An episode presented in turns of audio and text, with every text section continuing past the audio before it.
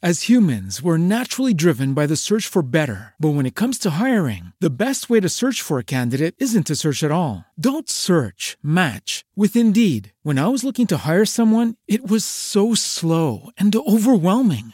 I wish I had used Indeed. If you need to hire, you need Indeed. Indeed is your matching and hiring platform with over 350 million global monthly visitors, according to Indeed data, and a matching engine that helps you find quality candidates fast. Ditch the busy work. Use Indeed for scheduling, screening, and messaging so you can connect with candidates faster. And Indeed doesn't just help you hire faster. 93% of employers agree Indeed delivers the highest quality matches compared to other job sites, according to a recent Indeed survey. And listeners of this show will get a $75 sponsored job credit to get your jobs more visibility at Indeed.com slash podcast. That's Indeed.com slash podcast. Terms and conditions apply.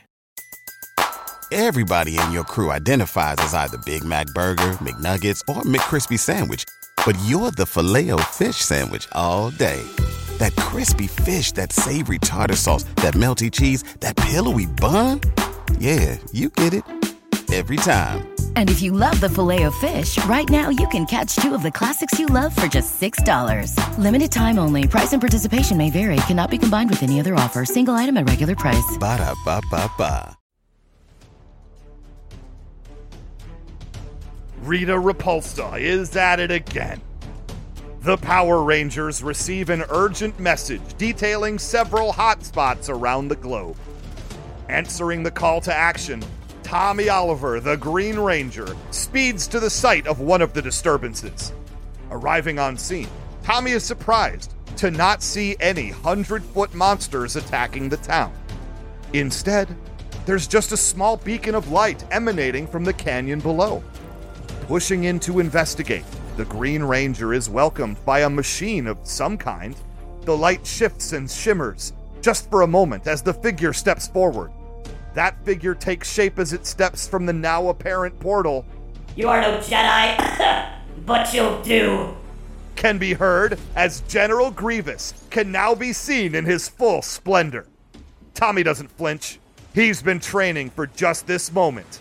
And this moment, he will try to prove once and for all why he is the greatest Ranger of all time.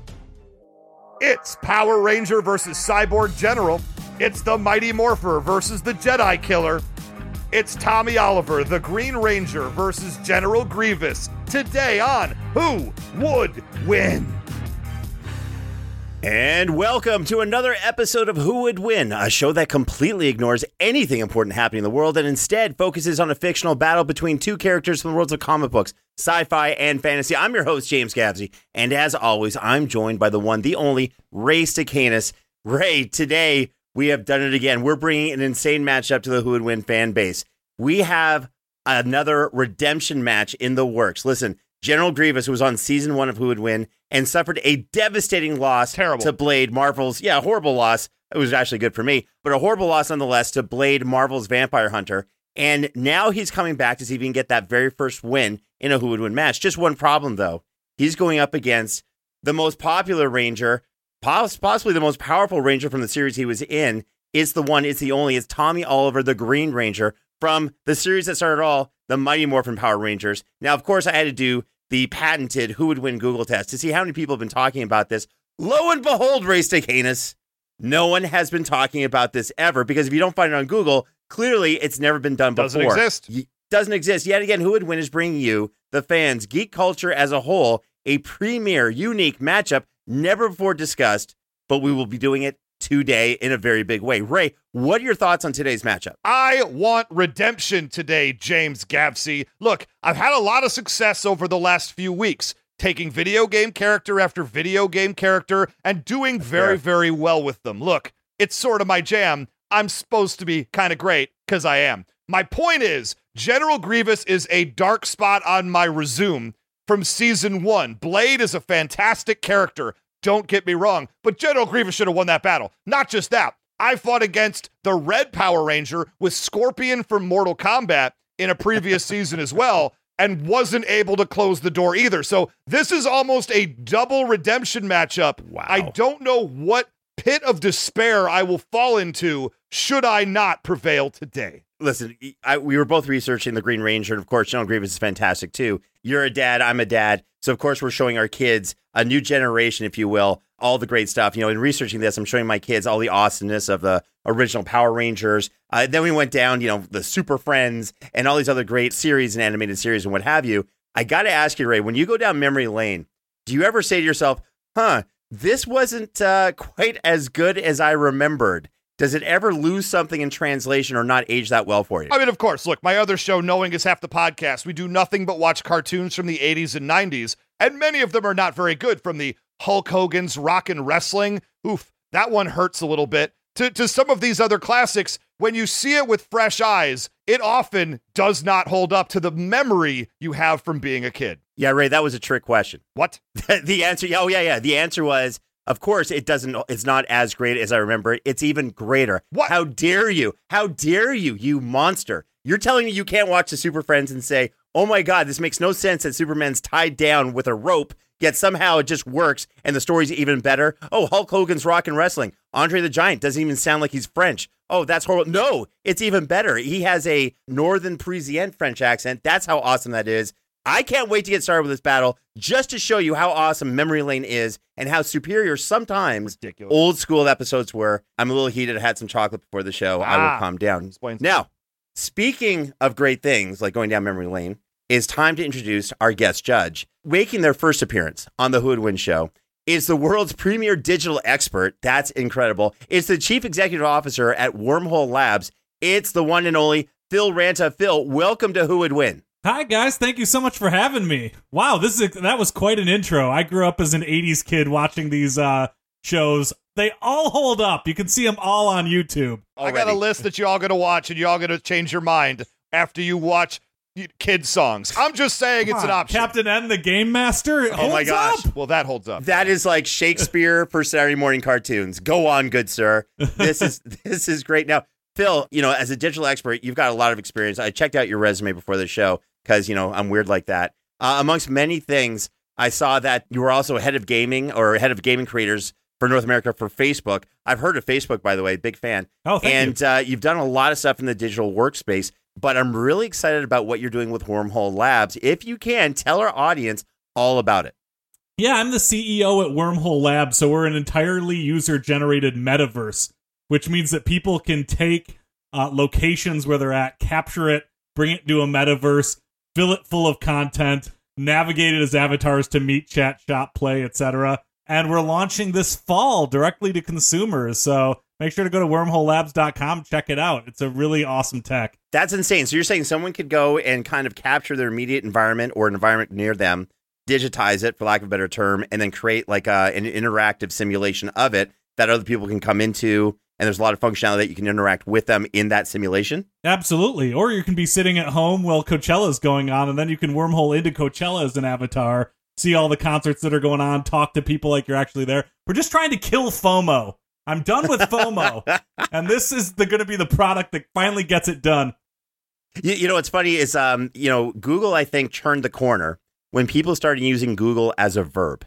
Yeah. And you just did the same thing with wormhole. You know, we want people to be able to wormhole mm. into Coachella. we want people to wormhole, you know, into class if they need to, which by the way is not a bad thing. Right. This is actually really cool. Where where do you think wormhole is going to go? Where are we going to see wormhole in the next five years? I mean, I gotta imagine that the the dream of wormhole is that everybody's just sitting on their couch at home and just wormholing into places instead of going places. Like I want the future from WALL-E, where everybody's inside those chairs floating around. But no, I think that it's a cool way to show off where you're at, bring friends along with you. Like it's really having your friends in your pocket, so that when you're at a place, you can be showing them things directly, inviting their avatars in instead of just kind of sending it out to the masses with a hashtag and hoping people trail it. So it really is. I've been building creator networks for my entire career, and this is the first time I've actually gotten to build a platform from the ground up. So it's really exciting to kind of feel like I can be my own Zuckerberg for once. This feels like the first step into the matrix, but like a matrix we want to go into. I hope so. Yeah. okay. Now you, you've got this body of work, this this uh, huge resume, and all this experience within digital content, and you know within the Hoodwin production team, we do a lot with social media, as I see that you do as well. So, as a digital expert who's seen so much, what can you tell digital you know creators or content creators to do to stand out and then, you know, get that audience? Yeah, absolutely. My number one piece of advice just start making stuff and don't be afraid to suck. And then just be self critical and watch your stuff back and see what sucks and make it better and just keep learning. Like, everybody's got to make a hundred pieces of terrible content.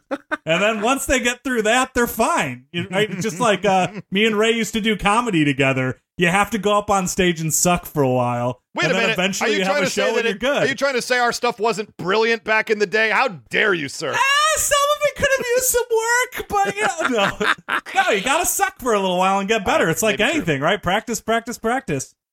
You know what's funny? I, I will tell you one thing that Ray did not suck at.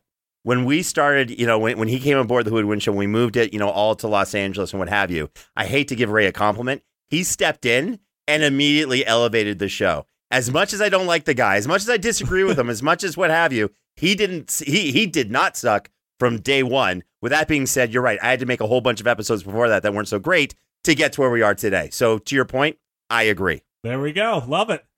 Okay, good. So we have someone who knows digital content, who's a geek culture fanatic from the 80s and a big Star Wars fan, evidently. We have Ray Cicadas, who's on kind of a hot streak. You've got me, who's kind of insanely angry with what Ray just said about 80s uh, animation not being as good as it is today as it was then. Uh, we have the makings for a great episode. So, with all that being said, Ray, please do us the honors and announce today's matchup. Representing the Power Rangers, the Green Ranger who once dreamt his fighting robot was stuck in a Sonic the Hedgehog game. It was a real Zord of the Rings situation. Tommy Oliver. Wow. And representing Star Wars, the cyborg who has been to many Jedi funerals just to get near the coffin, General Grievous. Um, I worked hard for those, James. And I'd like to say that hard work paid off. That it, it's uh, you nailed it. You nailed it. It was like your first time at the IO theater with Phil Ranta. So uh, well done, Ray. Now, before we go any further, let's go over the official rules of a who would win match. Rule number one: each debater will make three points. Rule number two: the who would win match is a random encounter in a neutral location with no prior knowledge of the opponent or time to prepare for the fight. Rule number three: the debater must stay within the confines of the character's personality. And the exact version of that character has to be specifically stated. Ray, I gotta ask, like I know a lot about General Grievous, and I'm assuming you're going with the canonical Star Wars version, but is there another version I'm not aware of that you may go with? You know, some people like to talk about the fan fiction legends uh, versions of these characters. I tried to write my own fan fiction version of General Grievous, but unfortunately our boardroom struck it down because fan fiction is not allowed in a Who Would Win battle. So I guess I'm going to stick with the canon version of General Grievous. I loved how your fan fiction was actually uh, macaroni art depictions of Star Wars battle. Fiction takes That's- many that- forms, James. It's on my fridge right now, Ray. I loved it. I think it's Thank great. Thank you. Thank you. Okay, it's funny. I had to kind of figure out which Green Ranger we're going to go with, um, or what iteration. We said Tommy Oliver, the original Green Ranger. Now, of course, the Green Ranger not only goes green, but he then turns into the White Ranger. I'm not bringing the White Ranger into this. I'm staying strictly green. On top of that, I'm not calling in the Dragon Zord. You know that Godzilla-sized mech that he could, you know, literally looks like Godzilla. He can call into this. I'm keeping this person to cyborg person. And, and to be fair, time. that was what we agreed to in the boardroom. It's not like you're being honorable here. That's in order to make this matchup happen, those were the stipulations.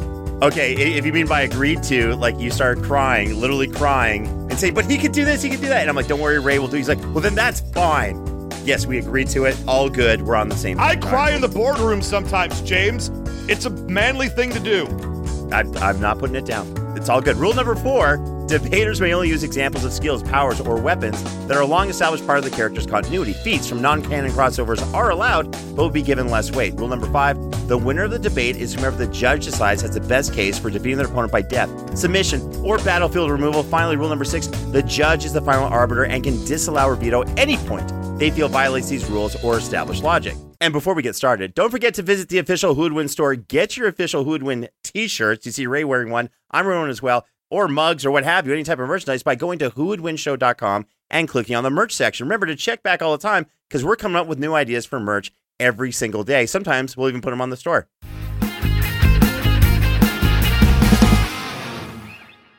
We have a new sponsor for Who Would Win, and I think y'all might enjoy this one. It is Marvel Strike Force. Marvel Strike Force is a mobile game that taps into everything we all love about Marvel Comics. You get to pick a squad of your favorite Marvel heroes, you know, and villains, let's keep it real, and team them up to fight big bads like Doctor Doom and, of course, save the universe. Your goal in Marvel Strike Force is to power up your characters and compete PvP against other players in multiple different modes. And you know I'm not telling you all about this empty handed, because if you're a new user and sign up with our promo code MAXPOOL, M A X P O O L, you're going to get hooked up with all kinds of free stuff to get you started the right way. Let's face facts. You love Marvel, you love gaming, and you got a phone. So take a sec and check out Marvel Strike Force using the link in the description of this episode, ideally, and use our promo code MAXPOOL and get the whole Who Would Win show hookup. Thanks again to Marvel Strike Force, and thanks to me for this great read. Good job, me.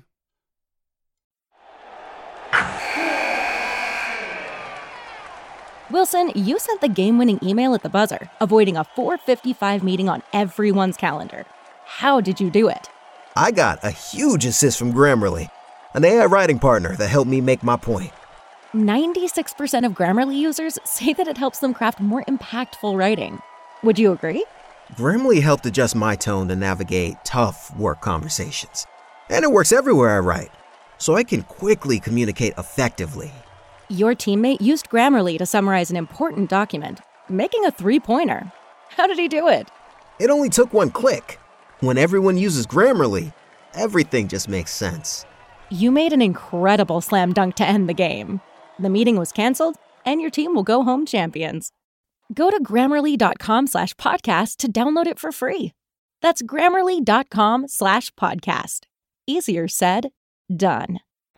Hey, look, you're a busy guy, so stop thinking about what to wear and just embrace the radically efficient Mack Weldon Daily Wear System. The Daily Wear System is a selection of clothes rooted in smart design, made with performance fabrics, and really built to work together. From breathable t shirts and polos to stylish button ups and shorts, underwear, and beyond, Mack Weldon makes it easy for you to dress for work, leisure, or wherever your summer takes you. I like to dress comfortably, and a lot of the high end clothing I've got looks really good, but you know, just isn't that comfortable to wear. Luckily, Mack Weldon solved that problem. I recently got a pair of Radius pants and Radius shorts because they're both fantastic, and I gotta tell you, they don't just look great, they feel great too. For the ultimate lazy Sunday, I love my favorite. The Ace sweat shorts. They have modern tailoring and pair perfectly with their ultra soft, ultra upgraded Pima tees. Buy some time this summer with the Mack Weldon Daily Wear System. For 20% off your first order, visit mackweldon.com slash who would win and enter promo code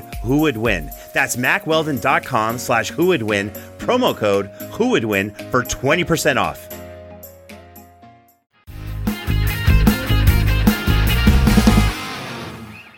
And now, let's get to the tail of the tape for both of our combatants. Ray, please give us the details on General Grievous. General Grievous is a Kaleesh warlord turned cyborg who commanded an army of droids during the Clone Wars. He spends his spare time hunting down Jedi warriors. He was created by George Lucas and first appeared in Clone Wars Chapter 20 back in 2004. George Lucas gave his art department instructions to create a new villain with the three word direction, a droid general. From there, he has appeared as an antagonist in both the Clone Wars animated series as well as the live action movie. In the canon version, not the fan fiction legend stuff, General Grievous willingly gave up much of his own body to undergo cybernetic enhancements so he could keep up with the Jedi that he hated so much. Grievous can wield up to four lightsabers at the same time. Those lightsabers haven't been taken off the bodies of Jedi that have fallen before him. And fun fact General Grievous gets very angry when he is compared to robots. But it should be stated that he has something in common with a very famous robot, Bender, the lovable rapscallion from the TV show Futurama. You see, General Grievous has been voiced by four different actors one of which was the voice of Bender, John DiMaggio. No word yet as to whether Grievous has ever opted to start his own Star Wars, you know, with Blackjack and anything else. That is General Grievous. You know, I think Bender would be a fantastic lieutenant for uh, General Grievous. Oh, I he really would do, do. it in a heartbeat. It would be fantastic. It would just be great. Okay. Well done, Ray. Here are the details for the Green Ranger. The original Green Ranger, aka Tommy Oliver, first appeared in 1993 on episode 17 of season one of the iconic Mighty Morphin Power Rangers called Green with Evil Part 1 Out of Control and was played by the one and only Jason David Frank. Tommy Oliver appeared one day in Angel Grove, where he quickly distinguished himself as a high level martial artist in a karate tournament. Seemingly just another teenager, Tommy soon revealed that he was, in fact, the evil Green Ranger created by Rita Repulsa to destroy the Power Rangers. After numerous battles, the Green Ranger breaks free of Rita Repulsa's spell and joins the forces of good, becoming the most powerful member of the Power Rangers before continuing his adventures as the White Ranger, as well as other iterations of Power Rangers in numerous series. And here's an interesting fact about the Power Rangers. Did you know the series itself was only supposed to last one season? It's true. The Power Rangers TV show was only ever meant to go get one season before wrapping up, as in one and done. No plans for a season two when they started season one. What's yeah, it's crazy. So it's a bizarre thought, right? And looking back at how it's still going strong, that was always the original idea of just one season. They were working on season one. Saban, who uh, licensed all that stuff from Japan, thought, hey, this is a really quick cash grab. We'll get some kids to watch this. We'll get some advertising behind it, whatever. It's super cheap to produce. We'll do one season, we'll make it forgettable, and then we'll move on. Oddly enough, it wasn't so forgettable and turned into both a ratings and merchandise juggernaut, which then led to season two. By the way, speaking of only one season, the Green Ranger was only supposed to be around for season one. Just like the actual series, he was so popular, they had to bring him back and then bring him back uh, and then kept bringing him back over and over because why not? He's awesome. That's the interesting fact about the Green Power Ranger. Now you have the facts on both opponents. Phil, do you have any questions before we get started? Oh my god, where do I start? So there's he's a Kaleesh warlord, General Grievous. What's up with Kaleesh? I don't know anything about Kaleesh. I'm a Star Wars guy. I've never heard of Kaleesh. You know, it's it's a race of creatures. So he was a sentient Okay. being who then wanted to be more powerful. So he allowed other beings to replace his his non-vital parts with robot parts, thus effectively turning him into a cyborg. There have been different stories uh, to relate to that, but many of them are this legend stuff that we don't talk about anymore. That's totally fair. And Green Ranger, high level martial artist. What kind of martial arts are we talking about? Judo, Taekwondo? Well, it's interesting. So they say his base form, you got to remember, I'm an MMA and martial arts nerd, right? Love it. So here's the deal his base form is karate. They didn't actually say what style of karate. I'm assuming it was Shotokan because back then, Shotokan karate was like a big thing and available everywhere. However, he's shown to have uh, knowledge of submissions, of throws, of takedowns, boxing, and American kickboxing, even a little bit of Muay Thai with some of the knees and elbows he throws. Whoa, there we go. Love it. All right, good. continue. I'm good. Uh, I'm gonna question. I love it. Okay, so we have a judge that's so into this, it's already awesome. Ray, go ahead and hit us with your point number one. Point number one let's just talk about some of the basics of General Grievous because he originally got trained by a guy named Count Dooku. Look, you get a chance to be trained by Christopher Lee. You're going to take that opportunity. Saruman trains you in the ways of the dark arts. Yes, please. Well, he got trained in not one, not two, not three, but every single style of lightsaber fighting from Count Dooku, a high level Sith master. Master. And because he's got a robot brain enhancement, he was able to very quickly learn every single style of lightsaber combat, allowing him to effortlessly change which style he needs to use based on the style that he sees his opponent using. What that also means is he's very, very good at understanding combat as it's unfolding in front of him. So when he sees Tommy start ripping out some sort of karate stuff, he's going to understand immediately in his computer brain what type of lightsaber stance, what type of moves, what type of combat style he's going to need in order to defeat this. Because as great as the Green Ranger is, he's not going to be doing anything that General Grievous hasn't seen before on a battlefield. So he's going to have an inherent advantage right there. Also, he uses four lightsabers at the same time. Now, these are four lightsabers, as I said before, that he took off the bodies of dead Jedi that he killed. So he has four Jedi powered, I know Kyber Crystal, but Jedi powered lightsabers, and he wields all four of them at the same time, or two of them at the same time, or three of them at the same time. He varies it up based on what he needs in the moment. Because one really cool thing that he does is he might start with just one or two lightsabers and keep the other arms free. So, one move that he likes to do a lot is he likes to use the lightsabers and then lock up the weapons with his opponent and then have two extra arms his opponent's not ready for, pulling out blasters and taking the shot, grabbing the person and throwing that person over his shoulder with very high robotic strength.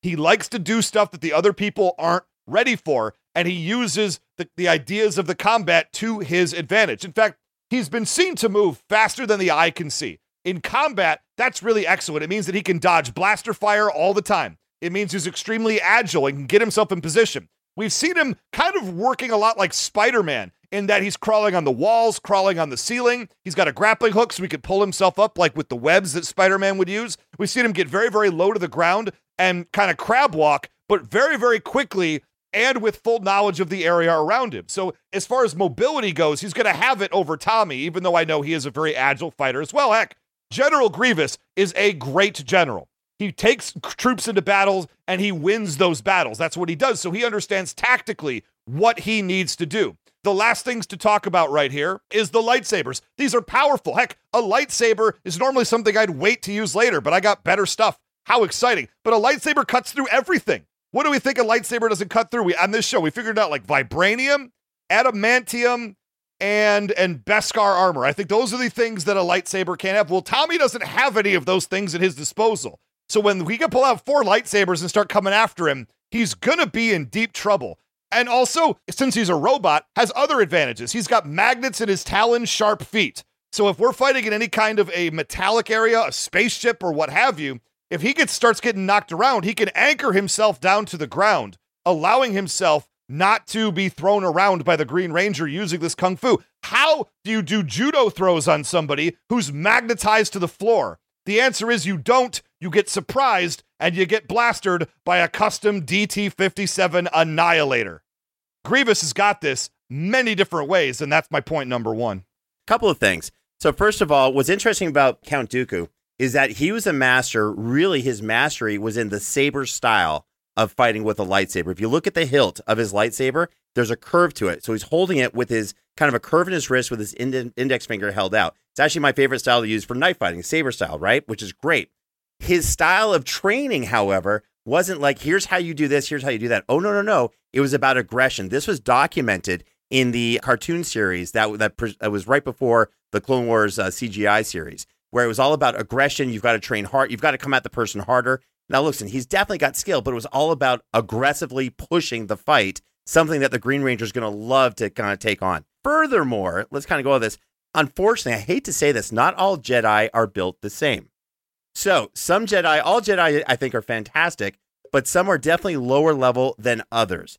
So, for example, is he taking lightsabers from Obi Wan Kenobi? Is he taking a lightsaber from Anakin Skywalker, Darth Maul, Mace Windu? All people who could definitely take him on, and who some of them who actually have. Uh, no, when he's uh, facing against a higher level uh, opponent with a lightsaber, especially because he's not someone with the Force, he has major, major problems. And then finally, in terms of speed, I would actually have to give that to you. I do think he's got a lot of Spider Man like moves. I don't think he's as fast or as strong as Spider Man. But then when you look at what the Green Ranger can do, he can actually move faster and is stronger than Spider Man. So it doesn't stack up quite that well. With all that being said, let me get to my point number one. And let's talk about Tommy's fighting abilities and his power. So, right off the get go, for my point number one, you got to understand that Tommy Oliver is a third degree black belt in karate, right? I think he's what, 16, 17 at the time. We first meet him. He's taking on the Red Ranger in his uh, civilian form, and they actually fight to a draw. Actually, Tommy was ahead the whole time until the very end. It was a draw. Everything was cool. That's what you start off with. So, how good of a fighter is Tommy Oliver before he even turns into the Green Ranger? Just take him by himself. Now, in a later episode of season one, I think it was probably possibly even beginning of season two, Tommy Oliver finds himself fighting against this creature named Goldar. Goldar was that kind of cat lion looking dude with the big wings and everything made of gold with a big sword. He's like, ah, right out to, you know, talk like that soul sailor with a bad throat, whatever. So this is Tommy Oliver fighting him just by himself, no Power Ranger, no nothing. He's completely depowered. He's a regular human being taking on possibly the great one of the strongest creatures Rita Repulsa has. What does Tommy do? He beats him. He beats him. He beats Goldar completely, takes out this teleporter thing away from Goldar, teleports him away, totally wins. That's without anything. That's base form Tommy Oliver. That's pretty impressive. Now, let's say he actually gets the power from the you know Zordon and from the Power Rangers. So before you actually get put on your Power Ranger uniform, you get based, you know, you, get bathed in these uh, energies or whatever it is from Zordon and from the Power Rangers and what have you. So that way you're still super powerful before you even take on anyone when you put on the uniform. So according to the official Power Rangers wiki, this is a quote each of the Power Rangers experiences initial boost to their physical abilities once they're exposed to the energy of the morphing grid. Their senses and agility undergo a potent enhancement. However, the physical enhancements result in a 30 times amplification to their baseline strength, speed, and durability. 30 times. But here's another fun fact once they actually morph into their armor, they get an additional five times on top of the 30. So, in other words, 150 times enhancement. That means if Tommy can, I don't know, let's say he can lift 200 pounds. That's not crazy. 150 times, I think that's at uh, 15 tons, right about there, or something close to 10 tons. It's insane. So he can run now at say 15 miles. Let's say if you apply that 30 miles per hour or 15 miles per hour, he can run. Multiply that by 30 times. Uh, he's running it now 220 miles per hour in his armor. By the way, as a martial arts and fighter's reflexes now 150 times faster as well. That's your baseline Tommy Oliver in the armor. And the biggest power amplification actually may be his durability because he tanks lasers, super powerful swords that can shoot blasts of energy that are also laser swords as well, explosions, falls from hundreds and hundreds of feet in the air, magic based attacks, you can name it. Now, I'm going to go out on a limb right here. And I'm going to say, can Tommy Oliver, as the Green Ranger, with everything he has, which I'll describe later, can he take a lightsaber shot, like a swing and a hit from a lightsaber? Yes. Can he take 10 of them? No. But he can definitely, well, he's definitely shown he can take and has that durability to take something that powerful, that powerful of an energy blast at least three, possibly even four times. So to be clear, our starting point for the Green Ranger, well, out of his Power Ranger armor with no weapons, is someone who has super strength, super speed, super agility, and can beat one of those powerful villains in the history of the Power Ranger show. Put on his armor, give him another five times application. That's where we're starting out at. The last time General Grievous fought someone who had much less physical comparable stats to that Ray was the last battle he ever had. That was with Obi Wan Kenobi. That's my point number one. Look, you're saying some things right there, and I don't know why you're taking a run at Jedi's so much. Oh, most Jedi's are actually puke. Most Jedi's are actually terrible, and those are the ones that General Grievous defeated. No, if you're a Jedi, you have a high base level of power, so I don't want you to be out here disparaging Jedi's on my watch. But when you say, I think that he could take a lightsaber shot with his armor, but not 10, that's fantastic because most lightsabers are being wielded by humans or humanoid type creatures who are limited in their strength, you know? Not necessarily a super enhanced robot cyborg who is coming with a much higher degree of strength than any of these other people are. So when you say I could take one but not 10, what you're saying is I couldn't take one hit from General Grievous with this lightsaber.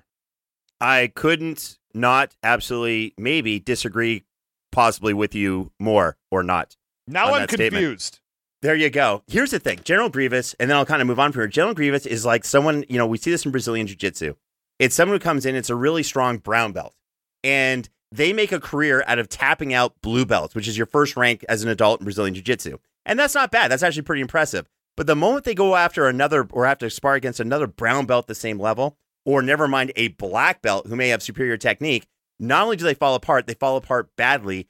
That's the best way I can describe General Grievous. Now, with all this being said, Phil, we, you've now heard point number one from both Ray and myself. Where is your head at with this battle? Well, geez, I mean, after listening to Ray, I thought General Grievous was almost unstoppable, right? Like beating Jedi and then having four lightsabers and Pretty they've impressive. taken off a fault like unbelievable stats. And not only that, but being able to mirror any enemy immediately and being a tactical general. Like he sounded like a perfect fighting and killing machine. Hmm. But then I was shocked when you came back with the Green Ranger having 150 times the power of an already amazing fighter. Like 150 times is non trivial. Like, I would say if somebody came up to me and said I was twice as strong as a black belt, I'd be like, oh my God, I'm running away. 150 times is like, you're starting to talk about like Superman powers there. That's like a James Gavsie level. Like it's That's really it's it's there you go. It's James level. So I've got to say right now I feel like the Green Ranger is edging out a little bit. I would love to see I want it to be tested to see if he could take 10 lightsaber hits. When you said that I was like, I don't like lightsabers can cut through steel. They've cut through doors. So I I'm a little weird about that, but You know, I think that right now Green Ranger is pulling slightly ahead right now of General Grievous. Hmm. Okay, we're both coming out swinging really strong. There's a lot of emotional content, angst, if you will, that's no longer hidden. That's coming out in both of our points, which makes me just really interested in what you've got for your point number two. With that being said, Ray, go ahead and hit us with I believe is going to be a knockout blow with your point number two. It always is. Point number two for General Grievous. Let's just talk about some of the great things that he's done and his greatness. Because, Phil, one thing that I want to talk about here is that you can be very, very strong. You can be 150 times the strength of a black belt. A lightsaber is still going to cut you in half if it has the opportunity to. So while you might be able to lift very heavy rocks, those rocks and the person holding it can still be absolutely defeated with this tremendous weapon from the future, past future. Okay. Some of the things that General Grievous has done with the lightsabers, he's been known to repel blaster fire with his lightsaber. So, any kind of these energy attacks that Tommy's going to be trying to throw at him, because let's face it, Power Rangers do that stuff, he's going to be able to just use his lightsabers and knock all this out of the way. Heck, I believe one time I saw General Grievous start spinning around in a circle, taking advantage of the fact that he's a robot at the end of the day and not a human limited by human physicality. So he can make moves and come from angles and and do spinning moves and whatever that humans are just not prepared for, nor can they mimic or or or deal with in any possible way. One time I saw him, General Grievous that is, backhand Ahsoka Tano. Now, she's going to be very, very huge in the Star Wars universe, but she is already huge in the animated spheres. Very, very popular character. Well, General Grievous backhanded her and knocked her 50 feet across the room. So, you want to talk about how, how strong these characters are? General Grievous is no slouch in the strength department. Ahsoka Tano is a great fighter, and she is a previous winner on the Who Would Win show. I'm regretting that. But she also has a high deal of strength to her. And if you can send her flying with just a simple backhand, what else can you do? Heck, one time we saw General Grievous push through four Mandalorians at the same time in order to get through a hallway. He just overpowered four of them simultaneously. And in fact, he stepped on the helmet of a Mandalorian one time. Mandalorian armor's made of Beskar, one of the strongest substances in Star Wars. Well, his foot cracked the helmet that the Mandalorian was wearing. So he has crazy levels of strength to match what Tommy Oliver is throwing. Heck, one time, one of my favorite things, he locked in with Obi Wan Kenobi. Look, that was his big kryptonite in the Star Wars world. He defeated everybody he came across, or at least broke even with them, except for Obi Wan Kenobi, who at the end of the final fight, yes, did defeat him, unfortunately. But he did pull off a great move where they were locking lightsabers, like you always do, where you see them holding each other and then they're talking and doing the thing. But then General Grievous remembered, I have two extra hands. He grabbed Obi Wan Kenobi and then flipped him and threw him over his shoulder during the middle of this. Four hands makes a difference to a character who knows how to use him. He also has the durability of a robot. Look, at the end of the day, Tommy is a very powerful human, but he is still a human. So all these shots, all these lightsaber hits and everything are going to cause damage. But we've seen General Grievous get his hands cut off. We've seen him take massive uh, bashing damage. We've seen him get hit all manner of different ways, and it does not stop him because he is a cyborg, but he really doesn't seem to feel any pain. He's able to push through that, and I don't know with Tommy being a human, he will be able to. Another strength feat. There was a character named Talzin who was putting up a force field, and that force field was taking electricity, uh, dark energy shots from the Emperor, from Emperor Palpatine. And what happened? General Grievous just walked through the force field in order to get where he needed to go. If you can block force lightning for the Emperor, but General Grievous can still walk right through you, what kind of a force field is Tommy going to have with this armor that's going to do anything against this character whatsoever? The answer is not a whole heck of a lot because at the end of the day, General Grievous has the tactics and still has the equipment to deal with anything Tommy can do and not the other way around. And that's my point number two. You should write like a menu for a restaurant where they could serve like, you know, it's a glass of water. And then you would, with based off the description, it would be, and this water came from the hands of, you know, of who are pouring this pitcher of blessed da da da. The way you describe what General Grievous can do and the, I don't want to say the, the, exposition, whatever you want to call it, the way you expand upon it. I got to tell you, it was really, it was lovely to listen to. It was completely wrong in every way, shape, and form, but it was really fun to to listen to. So, James, uh, I, I've been writing a lot of resumes recently, so I've I've learned this art. That's good. I like it. So, a couple of questions. When Ahsoka Tano was backhanded, you know, and Maybe it was 50 feet. Maybe it was much less. What happened more. after? What happened after? Obviously, she hit the ground.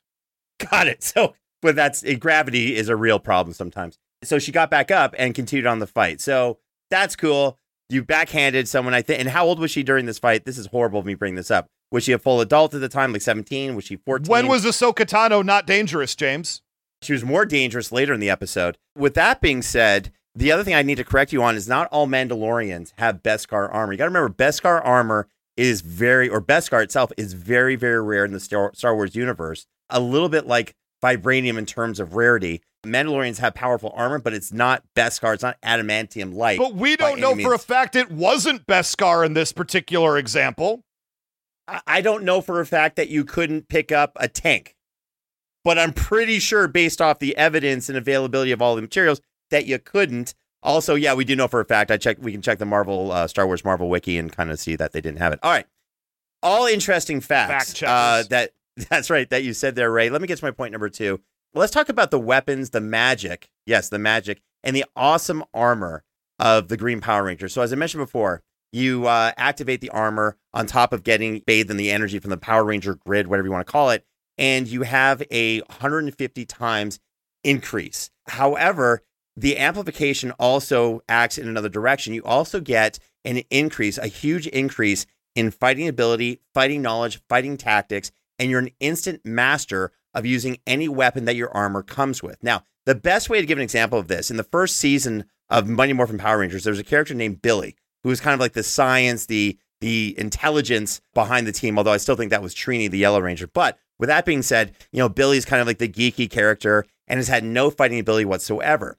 Well, all of a sudden, Billy downloads, gets this download because he puts on the Power Ranger armor as the Blue Ranger, and all of a sudden he's a fighting master. You take someone who's never thrown a punch before, really, put on the armor, and they are a fighting master, part of one of the greatest fighting teams of all time. What do you think have, happens when you do that to a third degree black belt in karate who can already take on Goldar without any Power Ranger armor and give them an increase and what have you? See, this is the thing. The Green Power Ranger was immediately, has always been listed as the most powerful of all the Rangers, even though the Rangers are super powerful, and pretty much edging out all of them, especially the Red Rangers, being the best fighter, which is kind of crazy. Now, with all that being said, they also get some weapons. So with the Green Ranger, he's no exception. He has a few really cool things. He has something called the Dragon Dagger. This is a dagger that he plays like a flute sometimes. And when he played it, that would summon the giant, you know, dragon looking Godzilla Zord. Now, of course, that Zord's not part of the play, but a couple of cool things. So, first of all, the signature weapon of the Dragon uh, Dagger, it's a blade. It's capable of firing uh, blasts of green energy that are super powerful. And it can also shoot bolts of emerald lighting at targets. Really, really cool stuff. And on top of that, when he plays it like a flute, there's one scene where he was taking on the Red Ranger. And the Red Ranger's point blank shooting at him, you know, square off with his laser blaster, ba ba ba. And it was actually really cool. The Green Ranger is just playing his flute, and you hear the dun dun dun dun, dun whatever, and he's walking straight at the Red Ranger like a badass. None of the shots could even come near. Everything's deflecting off of him. That's a magical shield he's got. See, here's the thing that it's not just science, it's also a little bit of magic that powers the Power Rangers armor. He's also got that blaster. It's that personal sidearm that all the Rangers have. And that can take the form of a sword or a gun. And in sword form, it can deflect energy blasts. We've seen him do it. It can also turn like red hot as well and turn into an energy sword. It can shoot blasts of energy. And it can also cut through Power Ranger armor. It's pretty impressive. Finally, there's the Dragon Shield. And that's that golden shield, that kind of vest like thing that the Green Ranger has. And to make things really interesting, see, the Power Ranger is all about amplification and boost of energy, right? So he's already got 300 times, you know, or 150 times that energy boost. Well, the Power Shield, not to be left out of this whole game, boosts his power or his durability, power and durability, I should say, another two times. So 150 times two, that's a 300 power amplification of what he's got. That's why he was so powerful. That's why when you look at the stats, he's head and uh, you know shoulders above all the other Rangers. So with the Dragon Shield, with the 300 times more powerful and fast and durable capability, the all his weapons, everything he can do, that's why he can take a shot from a um, a lightsaber. Now here's the deal: there's an episode where he takes a shot from someone's energy sword, and that energy sword from that same creature, when it grows big, can cut through a Zord. Now that sword is a you know big, huge kaiju sized thing or mech, what you, what have you, 300 feet tall, whatever, weighing how many thousands of tons. Shrink that down to person size. That definitely has the power of a lightsaber. That couldn't cut through Tommy Oliver's Green Ranger armor with the Dragon Shield. That's why I say he can take several shots from a lightsaber. Put all that together, and that's my point number two. Okay, so the Green Ranger is is powerful. You keep adding numbers on top of numbers, and at a certain point, math doesn't mean anything anymore. Are those items that you were referring to, the Dragon Shield, is that considered part of Green Ranger's standard gear, or is that something that if he knows he needs it ahead of time, he has to go back and bring with him? Great question. Now, it is his standard gear. When we argued the Red Ranger, if you remember that episode, that was something in a couple episodes he did call upon the Green Ranger's dragon shield to wear for himself as a power upgrade and power boost. With that being said, that shield, and I did check, checked a bunch of episodes, that is a common accoutrement, if you will, for the Green Ranger. That's fine. At, at the end of the day, we're talking about the difference between you, James, you know combat. Plate armor had to evolve a weapon called the rapier because plate armor couldn't just be beaten down with these maces and these swords. However, a little sticky weapon could find the little holes in where the plate armor was for mobility's sake necessary, and the person could stab the person on the insides. So while Tommy does have some of these shields, General Grievous is going to be able to find a weak point. General Grievous is going to be able to see his opponent and figure out through the course of the battle where he needs to hit. And he's going to make a point of it to hit that spot many, many times. You know, one thing I want to talk about, and I'm glad you brought it up, is the fact that these Green Ranger powers are magically based. And that is kind of important that these are magically based powers because in one of the episodes, Rita Repulsa created a green candle, which she burned because she's the one who gave Tommy the Green Ranger powers and she was able to burn this candle, which was attached to his powers. And when the candle was to burn all the way down, she would have absorbed all of the Green Ranger's powers for herself. Why do I bring this up? Because one, we've seen the Power Rangers get depowered many, many, many times in combat, enough times that it's at least worth mentioning in this battle. But two, General Grievous has fought Jedi before and fought lots of Jedi before and he knows how to deal with people who have magic based powers and he's been able to get over on magical characters many many times before. Ah that's i'm glad you brought that up. I will be talking more about that in my point number three. Here's the thing. So the reason why i'm not even counting the green candle because that was something that was brought in. So the green ranger's evil when he's brought into the series correct? Mm-hmm. and then he gets unevil and stays with the rangers. Now what happened in the show is that hey we want to keep the Green Ranger around, but we need to kind of do something. What is the footage from Japan that we can use for the Green? Ra- ah, we'll turn him into the White Ranger. So okay, got it. So what do we have? That's where they came up with that device of the candle to rob him of his powers. But then what happened if he got robbed of his powers? He turned into something more powerful. Are you saying I should bring in the White Ranger as well into this? James, talking about amplifications? I'm trying to hold you to your own words. You said you were not bringing up the White Ranger. So sure. I'm afraid you can't. Okay, well, that's fair. So, what I'm talking about is the Green Ranger before the Green Candle. You're mm welcome. By the way, don't be afraid of math, Ray. Embrace Ray, amplification, multiplication. Math is your friend. It can do lots of great things for you. And can I just say, I think we might have a new t shirt to put in the store. Uh, Let's become unevil. I think that it's a great phrase you just said, and I think that needs to be emblazoned on merch. I like that. I also like the word nonsense. a Ray Stakenas original. N O N S I N N N S E N S E. Okay. Embrace spelling, James.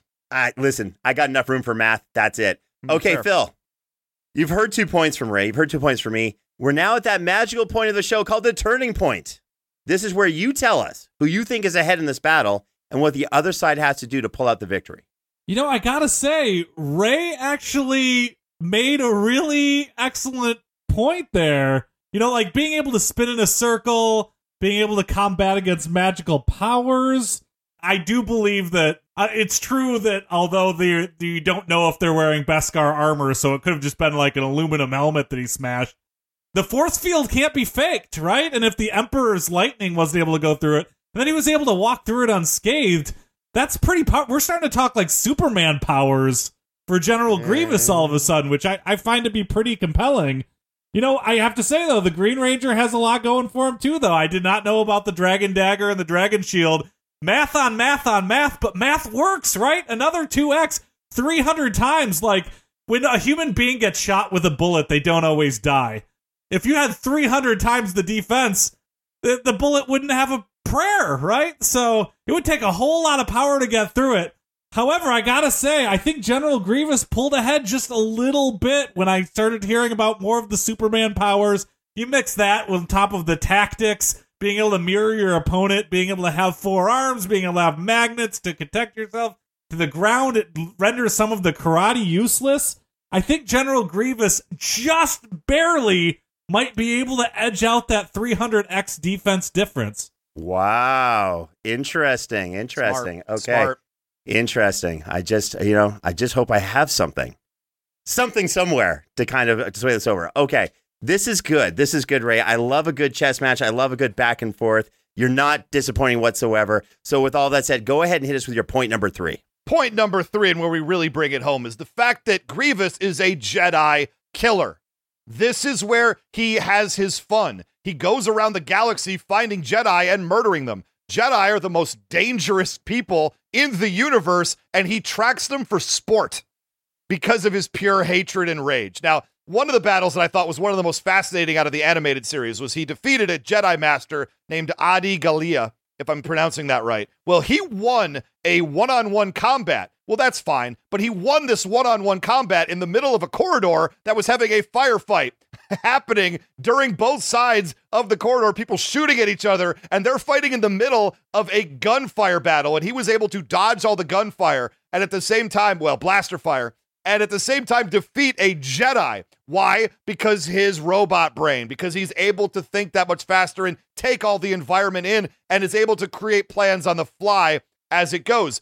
Another move, and I said it before, but he locked blades with a Jedi Knight named Nadar Vebb. And while locking it, just like with Obi Wan Kenobi, he just pulls out his super powerful blaster and shoots him in the gut a few times, taking him out. He's not afraid to play a little dirty. He's not afraid to pull this out. In fact, Jedi that he's been able to fight evenly or defeat Ahsoka Tano, Kit Fisto, Darth Maul, and he even took Obi Wan's ship from him after winning a battle. He was able to steal his ride. He was able to take the pink in this Fast and Furious adjacent battle against Obi Wan Kenobi. Yes, Obi Wan would eventually be the one to end his life. As far as we know, he might come back. It's Star Wars. That's what happens. What the heck? But we do know that he took his ship, and, and Obi Wan was not happy about that either, I would also point out. It's said in one of the lore pieces I read that countless Jedi have fallen to his hands. What does that mean? It means I could count to a pretty high number. And at first I thought, well, General Grievous, what's he killed? Like 20? I don't know. I don't know the actual final answer because he does it so much and so often that people lost track of how many Jedi he's gone out and killed. And that means something. Because any of those Jedi could have gotten lucky against him, like, uh, you know, Obi Wan Kenobi did later, but they didn't. Nobody got lucky. He was able to kill every single one of them. I mean, heck, he took the lightsaber of a Jedi master named Jamar. If you could not only kill a Jedi master, but take his lightsaber and use it to kill other Jedi masters, we're talking about the real deal here. There are uh, names of the other characters, the other Jedi that he's taken, but I'm so bad at pronouncing Star Wars names, I don't want to do that to our listening public. Let's just say that, as I said before, each, each lightsaber he wields is from a powerful Jedi opponent. There's another example where Grievous decided to fight six Jedi at the same time. Now, look, there's a lot of great feats out there. Fighting a Jedi one on one usually means you're going to die. Fighting a Jedi one on one usually means they're going to defeat you, or at the very least, knock you down who would win style so that they can get away undamaged. He decided he was going to fight six Jedi all by himself. Well, he ended up killing two of them. He ended up injuring two of them, and I believe the other two just got away. Now, you fight one Jedi, it's a problem. You fight six Jedi and get over on four of them while the other two run. He's just got too much going for him. As much as I love the Power Rangers, as much as I love the Green Ranger, look, he's very, very powerful. He's very, very strong. He has great knowledge of martial arts. The thing is, the lightsaber is the ultimate equalizer in this battle. He moves faster than the eye can see in combat, which means, to James's point, he doesn't think Tommy can take 10 hits. Well, Grievous can give you 10 hits in about 1.5 seconds with the way he wields these blades. So all he's really got to do is get in close. He's just going to dodge a little bit that Tommy throws at him, which he can do, and he's going to bring down the Green Ranger. Sorry to say, kids at home, but General Grievous easily takes this battle, and that's my point number three. Interesting. So I need some clarification on this. When General Grievous took on the sixth Jedi, was this during the 2D animated show before the Clone Wars? That feels right to me, yeah. Okay, so let, let me provide a little bit more clarification. These six Jedi were completely surrounded. They had already been battered. They were already bruised, beaten up. One was kind of out of it physically. Another one was just like, uh, you know, about to fall unconscious from all the trauma. And they were completely surrounded, trying to find refuge in this wreckage. They were completely surrounded by the droid army, all training their guns on them. And General Grievous says, Hey, I'm going to have some fun and go in there after them. Not really this cool, hey, there's Heroic. six Jedi. Let me jump in. Tell me Not- when a Jedi is not to be feared in battle, James. When when two can't move and two are scared two of them and there were two that were like cool those are the two that ran away there was one jedi during that whole encounter who was so freaked out he just ran outside and just got like torn apart I'd be freaked out too if General Grievous was coming at me. I don't blame Tommy for heading to the hills. Ah. and also, James, let me say, how dare you do so much research that you don't let me get away with half truths? that's fair now here's the thing i actually would take on uh, general grievous because i know a little secret about his but i'll get to that in a second now when general grievous so when general grievous had to face off against mace windu what happened Well, and Mace Windu was able to uh, use the Force to crush his lungs, creating the coughing effect you see later. that's right and did uh, general grievous then kind of continue the fight or did he take off General Grievous decided that the better thing was to step away because when you're up against Samuel L. Jackson, uh, all bets are off. Got it. And then when he took on Obi Wan Kenobi, I'm talking about the very first part of that fight in the uh, Revenge of the Sith movie in 2005. That very first fight scene that opened up, and Obi Wan kind of jumps down where he's. I, I didn't think it was a good idea tactically, and he's Not good. surrounded by droids, and General Grievous is there. He's literally surrounded by all of the army, and he takes him on. Why didn't Obi? Why didn't General Grievous kind of finish him off there? You know, because you have the advantage of all the droids around you. You don't need to show off. It's like the first encounter. You want to do that later on. You let the droids take care of it and see if he's even worth your time. So when he was worth his time because he took out a bunch of droids, what happened there? He got lucky. Got very he got lucky. and then did General Grievous kind of stick around and, and fight it out? You know, showing his bravery and his and like how badass he was. He didn't need to. Because why? He had two lightsabers cut off from his hands and he took off. See, here's the thing I'm going to get to. General Grievous unfortunately has a history of when things get tough, he runs for the hills. By the way, smart strategy. Not putting him down for that, but things are definitely going to get tough for him with the Green Ranger. Now, let me get to my point number three, and all this will become clear. Now, we got to keep talking about the powers or the abilities that the Green Ranger has, especially with his armor. Now, one thing he can do is teleport. This is a game changer. Now, sometimes you see the Green Ranger move, you know, the opponent's right in front of them. He uses the teleporter to move, and all of a sudden it looks like he went the flash like flash speed behind him, but he appears behind him. No, no, he just teleported from one spot to another. Tommy Oliver, the Green Ranger, has weaponized teleportation. Not only can he get out of the way of things, but he can teleport from one spot behind the opponent and then start fighting them from an angle they just didn't see coming. Another way they can do it, and Tommy's done this before, is battlefield removal, where he was fighting the Red Ranger and took him up to Rita Repulsa's uh, base on the moon and left him there, and he was all kind of screwed up, got beat up by Goldar, what have you, and he came back down. So he's got a couple of cool ways he can use teleportation to absolutely just beat General Grievous super, super quickly. Let's keep going with this. So, like I said, he's got big wins with teleportation, but let's talk more about more big wins. So the Green Ranger's got a lot of wins, but the one that really impresses me the most is when he fought all five of the other Power Rangers at the same time and beat them. He took on all of the Mighty Morphin Power Rangers while, you know, he was still evil, so just a Green Ranger. Took them all on at the same time. They were shooting him, using swords, using every energy weapon, all their tactics, their techniques. Everyone was coming at him. And what was really cool is he was laughing the whole time took them all out. That was really cool. By the way, when he turned good, he retained all of that ability and badassery. He supersized himself because you know the great thing about the Power Rangers, you beat that evil monster, and all of a sudden they grow into a Godzilla-sized monster. By the way, they should just start out that size anyway, just save us some time. So all of a sudden, Tommy says, "Oh, really? The Power Rangers go into their Megazord, the original one, which is really cool." Tommy said, "Gotcha." Instead of calling the Dragon Zord, he supersizes himself and takes on the uh, Megazord. Now, what's really cool about that, on a personal note, I've always wondered how I would do against Godzilla or King Kong if I could be 300 meters tall, like they are 300 feet tall. Who knows? Maybe another who would win battle. But he actually answered that for himself and just grew. He wasn't in a mech or anything. It's just him with his sword. And he started beating the Megazord with his sword that he could turn into a laser sword, blocking everything. I mean, remember the Megazord has that, uh, you know, forming. What's that name of their sword? We need the power sword now, whatever it is, can cut through everything. That wasn't even really effect on the Green Ranger. Again, why I say the lightsaber won't be a big deal. Now, there's really four things, and that doesn't include all the crazy monsters he had to take out himself that were sent down by Rita Repulsa, who was really ticked that he turned on her. Now, let's shift the focus here because there's four weaknesses that General Grievous has that's going to be the downfall of General Grievous in this fight. So the first one He's got a little bit of a coughing problem. That's when Mace Windu, as Ray said, squeezed his armor into his insidey places, and now he can't breathe that well. According to the Star Wars wiki, he has a form of asthma. His stamina is super, super low. That's why he's so aggressive in his fighting style. He needs to end things quickly. The longer the fight goes, the less stamina he has. That's why he ran, according again the Star Wars wiki. That's why he ran away from Obi Wan Kenobi when the fight lasted for more than about a minute and a half, which is definitely what the Green Ranger. Now, put that against the superhuman Green Ranger stamina. Again, he's got 300 times the stamina of a regular karate master.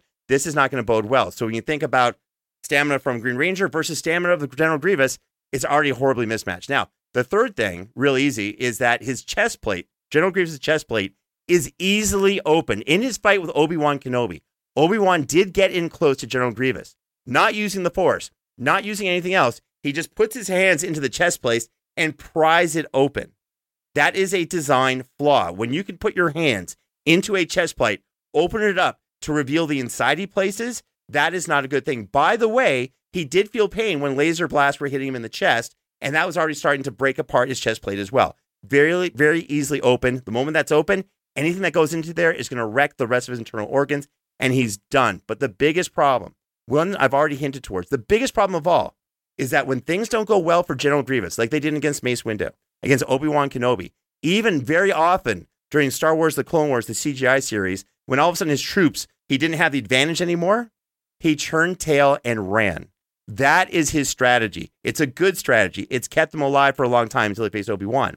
But what's he going to do when he faces off against someone who can take him spinning around really fast, who can hit him, you know, and, and match him and actually has better strength, better speed, better fighting tactics, all of the above, and now is starting to damage him? Well, he has a track record, a history, if you will, of churning tail and getting out of there and making a strategic retreat if it's not smart for him to stay in there. The Green Ranger, however, is a fighting machine. He's noble, at least at this point, and he's going to continue the fight until he gets the win, whether it's battlefield removal, bashes him, or destroys him with his, you know, Power Ranger techniques. He's getting the win no matter what. With all of that put together, it's pretty easy to see why the Green Power Ranger, Tommy Oliver, gets the win over General Grievous. That's my point number three.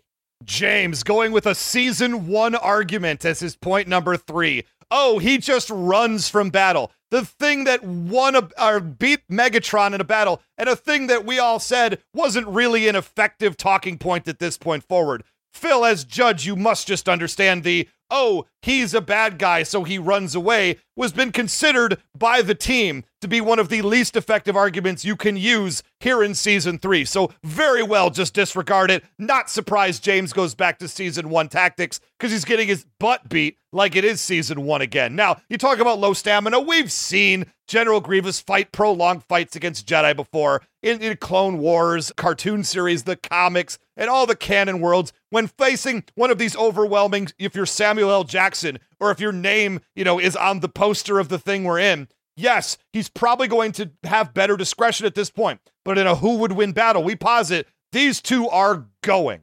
And absolutely, General Grievous at the end of the day is more machine than man. And he, despite the cough, can still keep going. In fact, Obi Wan Kenobi opened his chest plate because he had prior knowledge of the situation. In a rules of who would win, Tommy Oliver's not going to know about this little trick that Obi Wan does from repeated conflicts against this individual, which eventually led to his downfall. Plus, we've never seen Tommy Oliver grab someone's chest piece and try to yank it off before in a battle. It's just not something that he would do, definitely not in a first encounter. And yes, Tommy defeating five Power Rangers with Rita Repulsa throwing all this extra magical energy on him that he will not have in this battle. Sure, that's impressive when you consider the fact that it's not applicable here. Not just that, when he grew to large uh, amounts due to somebody else's help, he had Goldar. They're helping him kick the butt of the Megazord. So we're talking outside interference, we're talking prior knowledge. All of these things don't apply in a who would win battle. So General Grievous, at the end of the day, has the strikes, and at the end of the day, the lightsaber is too much for a character like Tommy to withstand. You know what's so interesting about the Power Rangers? I don't know if this is by design or not.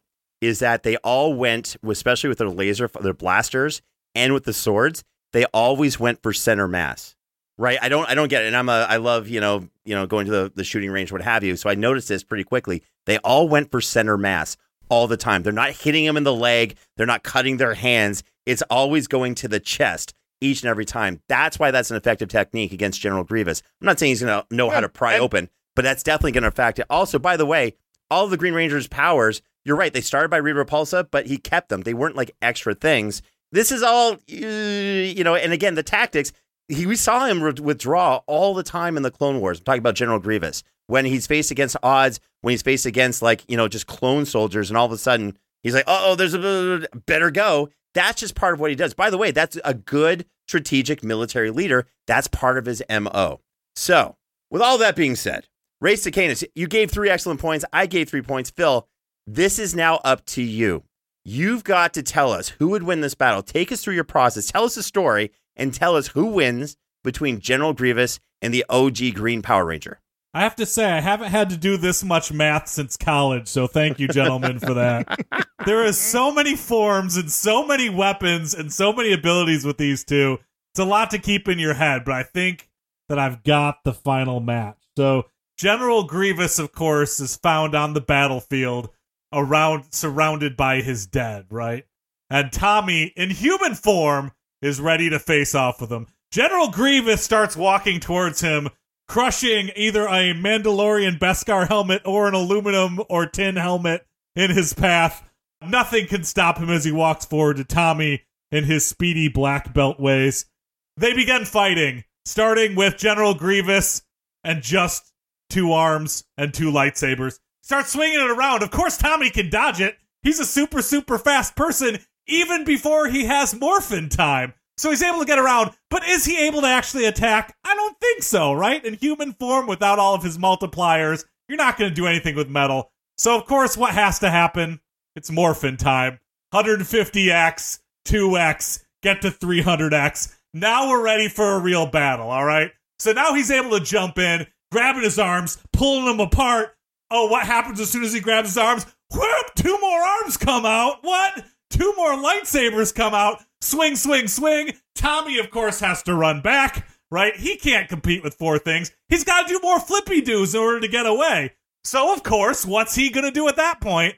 He's got his dragon shield and he's got his dragon sword. So he's able to take those out. But what has been established? What has been established is that General Grievous has magnetic feet.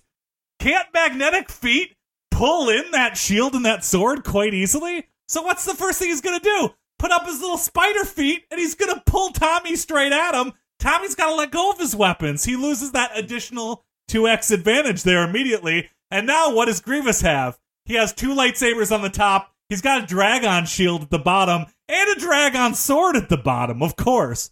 But one thing is still missing here is that Tommy is practiced in Shotokan and all of these other, I don't know a lot of the, but he's practiced in a lot of those things. And it's true. When you're practiced in karate, you know that you're supposed to go for the core, right? You're supposed to check for vulnerabilities. So I posit that that hatch door is going to be something that Tommy will very likely be able to discover. So, of course, as he's doing his flippy doos, as he's dodging all the weaponry, sure, maybe taking some hits, but with this 300x advantage, or 150x advantage, because he lost the 2x, he's going to be able to take some hits as he gets close. I think he finds that hatch. And when he finds that hatch, what does he do, of course? He rips it open. And when he rips it open, he finds that exposure. And that's why I think that uh, I have the answer for how this match is going to end. All right, Phil. Okay, so don't leave the audience in suspense. In this battle between General Grievous and the OG Green Ranger Tommy Oliver, who would win? I gotta say, that's when Tommy busts out his teleportation, jumps inside the hatch, rips out his little fevered lungs, squishes it in front of him, and throws it on the ground. The Green Ranger takes it. That's come on. Yeah, you don't he has to. You don't you don't think he'd do like a spinny attack at that moment and then just like drop him? 150x the stamina Oh. against an asthmatic robot. He's gonna use a teleportation. He's gonna rip it right out. Listen, General Grievous is no joke. Absolutely no joke. But you're going up against the best of the best of the OG season one Mighty Morphin Power Rangers. This makes so much sense to me. It's ridiculous. Ray Stakenas, you've been on an insane hot streak lately. Tell the audience how you feel right now. Look, I feel extremely disappointed at this. Absolutely. I thought I had it there at the end. I was a little bit nervous, but I felt pretty good about it. I felt like, Phil, I laid out for you exactly, exactly what would happen, and you just weren't feeling me there. I would ask the question right now how many Jedi has Tommy killed? The answer none. He probably couldn't. Give he him probably the couldn't. chance. I mean, give him the chance, and maybe he would. You know, I would love to see that matchup. Uh, absolutely, absolutely horrified. I am, I am beside myself with this decision. I, I could not. I look. Uh, I want a wormhole out of this conversation right now. Quite frankly, I gotta say, I'm gonna put it out there. General Grievous would go through the original OG Power Rangers probably pretty quickly. Maybe not the red one. I don't know. Could be a stalemate, but it would end against the Green Power Ranger. But he would, after every season after that, he'd have a whole bunch of helmets from Power Rangers that he had uh, destroyed, just like his Oh, man. lightsabers. Yeah, that is crazy. Okay, this was insane. Phil, you were amazing as a judge. You brought us through. You took us to the emotional highs. You brought us through some of Ray's lows. All of it was just fantastic. Tell the audience where they can find you and where they can find out more about Wormhole Labs. Yeah, you can check out more about Wormhole Labs at wormholelabs.com. You can see me on all social networks at Phil Ranta. And I've got my own podcast. Make sure to search Two and a Half Sportsman Podcast for some great sports comedy action. I love it. All right, Ray Stakenas. This was a close one. And it was not an easy win. You've been making this very hard. My hat is off to you once more for a great debate. Tell the audience one more time how you feel and also where they can find you. I, I don't know what I got to do. Like we can't win with Green Lantern. Can't win with General Grievous. I can't win with RoboCop. The people I most want to win with on this show, I just are not landing for me, and I and I'm I'm feeling. Oh, there it is. Oh, I, oh, there's the despair. Oh yeah, it's creeping in real hard right now. Yep, yep, yep. There it is. You can find me at Almighty Ray. Hashtag Ray was robbed. You heard me lay out a perfect example multiple times in many different ways as to why General Grievous would win this battle. Hashtag Ray was robbed. Come commiserate with me at this, at this just frankly upsetting moment of my life. Uh, You know, is it upsetting or yeah, it's upsetting. Yeah, I can understand why. Listen, we can always bring General Grievous back a, a third time, possibly, maybe. We shouldn't. All right, Ray, congratulations again. This was a well, really well fought match on your part. This was not an easy win on mine. And I have a funny feeling these debates are going to get harder and harder, but that's why we love doing them. So, with all that being said, you can find me on Twitter, Instagram, and Facebook by typing in at James Gabbs. You remember to join the official win, Who Would Win Facebook group to make a suggestion for a matchup for the show and be part of our growing community. Remember, you can also find us on Instagram at Who Would Win Show. By the way, make sure you subscribe to us on Apple Podcasts, Spotify, YouTube. Check us out on Facebook. Wherever you can go for podcasts or video content, check out the Who Would Win Show. Subscribe, like it, share it. We love it when you do. On behalf of myself, Ray Stakenas, and the rest of the amazing Who Would Win team, thank you once again for joining us another episode of Who Would Win. We'll see you next time.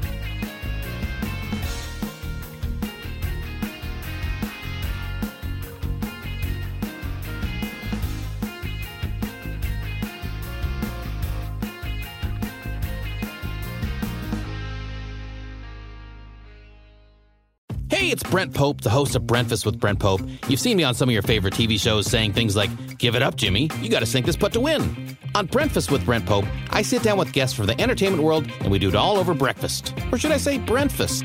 Every week on Breakfast, you get inside Hollywood info and tips, great breakfast wrecks and booty debates. Most of all, you get the most delightful 30 minutes of your week. So dig in, it's breakfast time. Listen at Brentfast.com, Apple Podcasts, or wherever fine podcasts are found.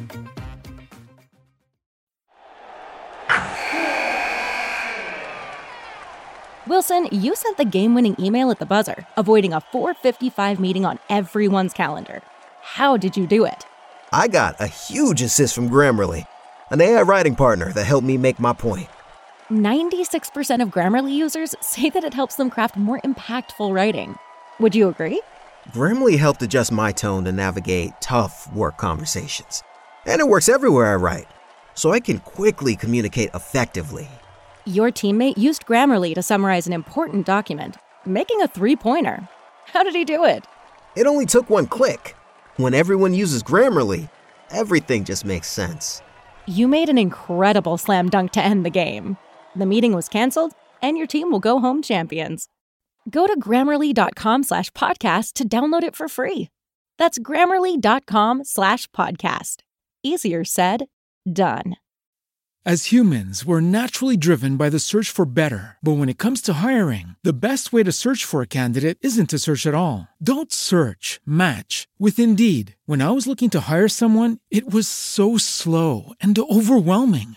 I wish I had used Indeed. If you need to hire, you need Indeed. Indeed is your matching and hiring platform with over 350 million global monthly visitors, according to Indeed data, and a matching engine that helps you find quality candidates fast. Ditch the busy work. Use Indeed for scheduling, screening, and messaging so you can connect with candidates faster. And Indeed doesn't just help you hire faster. 93% of employers agree Indeed delivers the highest quality matches compared to other job sites, according to a recent Indeed survey. And listeners of this show will get a $75 sponsored job credit to get your jobs more visibility at Indeed.com slash podcast. That's Indeed.com slash podcast. Terms and conditions apply.